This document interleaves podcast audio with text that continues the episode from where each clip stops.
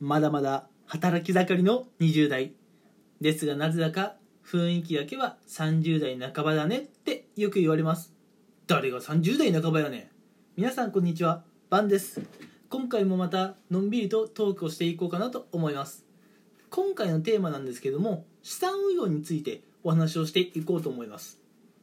実はですね、えー私のこのラジオ配信前々回資産運用のすすめという回であの話が話をやったんですけどもね。今回はその続編をやっていこうと思います。うん。あのその資産運用のおすすめでどんなことを話したかなって気になる方はぜひそちらも聞いてもらえればと思います。はい。ただざっくり言っちゃうとですね社会人1年目あの銀行のね積立定期を利用していた私は1年間積立定期をやって100万円くらいの貯金ができたんだけれども、まあ、利率があまりにも低すぎると、うん、そこで結構衝撃を受けて社会人2年目からはもう銀行の積み立て定期では満足できない。何か資産運用をやってみたい。じゃあ何をやろうかってところでいろいろ悩んで、えーあのウェルスナビデビューを始めましたよってところまで前々回お話をしているので今回はその続きとしてあのウェルスナビってものがまずどういうものなのか。でそのメリットデメリットっていうのも今回はお話をしていこうかなと思います。で時間に余裕があれば最後私のその資産運用状況どんなのかなっていうところもちょこっとお話をしてあの資産運用デビューに戸惑っている方の、まあ、手助けになればなと思います。はい、えーそれではですね、えー今回もゆるくお話ししていこうかなと思います。まずなんですけれどもウェルスナビって何って話なんですけれども、えー皆さん近年あの話題になってきているロボアドバイザーって聞いたことありますか？ロボアドバイザーってこれ AI がま資産運用をやってくれることなんですけどもね。このロボアドバイザーが最近結構人気を集めてるんですよ。特にウェルスナビなんかは、ま、YouTube を見ているとですね、ま、YouTube のその広告として最近登場するのも見かけますね。うん。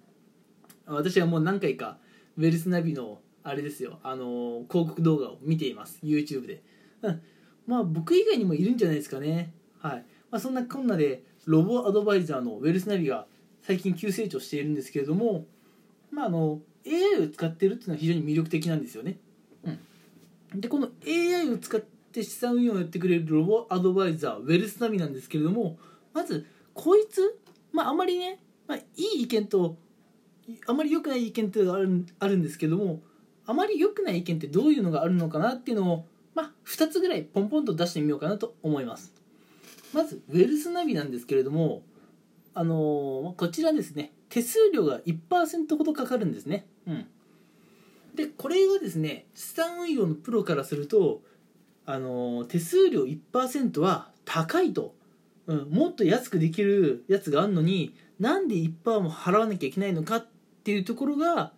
異議唱えられているところですね、うん、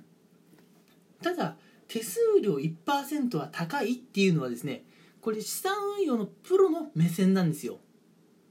あのー確認として改めて言っておきますけど私バンはですねお金についても資産運用についても知識ないです。はい。なのでそんな私バンからするとですねあのー資産運用のど素人は手数料1%くらいは妥当なラインラインなんじゃないかなと思っています、うん、いやしかもウェルスナビは、まあ、AI を使っていて、うん。まあ、僕が頭で何かを考えるってことはほとんどないんですね。AI が勝手にやってくれるから。そう。AI が勝手にやってくれて、うん、で資産運用ができるわけですからまあど素人だったら手数料1%くらいは妥協ラインじゃないかなと思ってます、うん、なので人によっては手数料1%があまり良くないって方がいますけど私みたいな資産運用初心者には手数料1%くらいはいいんじゃないかなと思います。そして、えっと、ウェルスナビですね。これがあまり良くないって言われてる2点目の理由なんですけどもこのあの資産運用をやる上ですねまずまずポートフォリオというものを作成するんですけれどもそのポートフォリオが本当にユーザーにちゃんとコミットしてるのかなってところにちょっと疑問の声が集まってますね。うん、あのーこのポートフォリオウェルスナビではあの非常に簡単に作れちゃうんですよ。っていうのもですねウェルスナビを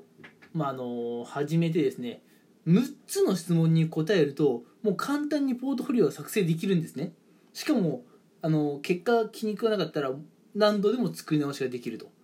たった6つの質問でポートフォリオができるっていうのはこれウェルスナビの強みなんですよ、うん、ただですね逆になん逆に言えばですよ。たった6つの質問でポートフォリオなんか作っちゃって大丈夫？いやそれねあの数年前まではちゃんと資産運用のプロの方と1時間2時間くらい話し込んでちゃんとねうん念入りにやって作るもんだったんだけどそんな簡単に作っちゃうポートフォリオって信憑性あるの？っていう意見があるんですね。まあぶっちゃけそれはごもっともだと思いました。こんなに簡単にポートフォリオできるんだって俺もねあのびっくりしましたもん。なんでこのポートフォリオっていうところではまあ私も、まあ、ちょっとマイナスの意見もうんまあ飛んできても仕方ないのかなと思っているんですが、まあ、これに関してはですね私の今の運用状況を踏まえてどう思うかってところをお話ししようかなと思います、うん、このポートフォリオウェルスナビのポートフォリオって信憑性あるのってところを私の今の運用状況を踏まえて、えーまあ、自分のね考えを述べていくとまああのポートフォリオそこそこ信頼できるものにちゃんと出来上がっているなっていうイメージでいます。うん、っていうのもですねまあ私も資産運用を始めて1週間2週間くらいの時は時々ねマイナスになったりしましたよ自分の資産が。うん、でもですね、まあ、それを1ヶ月2ヶ月単位で見ていってあの今結果的にですねプラスになってます。はい、資産運用はですね、まあ、大体年利が3から5%いけば理想的だって言われてるんですけども、うん、まあそれをね今後1ヶ月2ヶ月3ヶ月半年1年2年5年10年30年って見ていって俺は年利、うん、3から5%をちゃんとクリアできるようなポートフォリオになっているんじゃないかという感覚です。今現在ねもうクリアできてるっていうところもありますからね。ただ私バンはですね資産運用を始めてまだ2ヶ月なので、ね、超短期なんで正直今の情報ってまだまだ当てにはならないと思うんですけれどもうん。まああの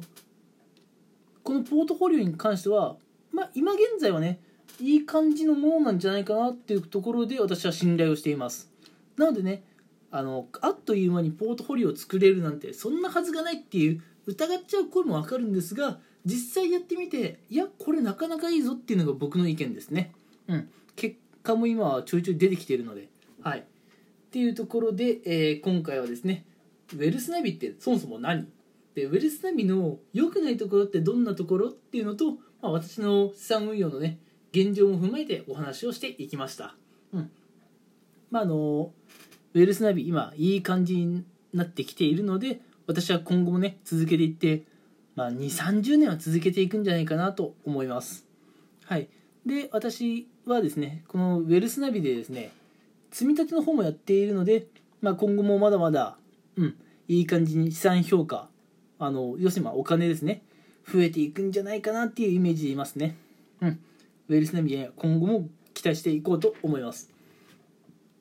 ウェルスナビってもしかしたら聞いたことない人いるかもしれないんですけれどもまあ私が思うに今後もっともっと伸びてくると思うんですよ。っていうのも多分我々日本人があまりウェルスナビだとかロボアドを知らないだけでこれ海外でははっきり言って有名なんですよ。アメリカなんてもうすげえ当たり前のようにね普及してますから。はい。なのでね皆さん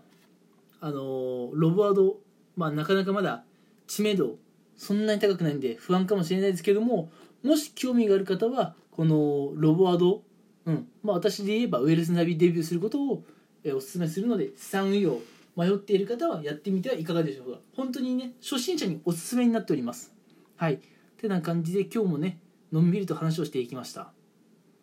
ちょっと前から思ってるんだけどのんびり話していきましたって言いながら私だいぶ早口ですよね。こんなに早口でお前本当にのんびり話してんのかっていう感じがしますけども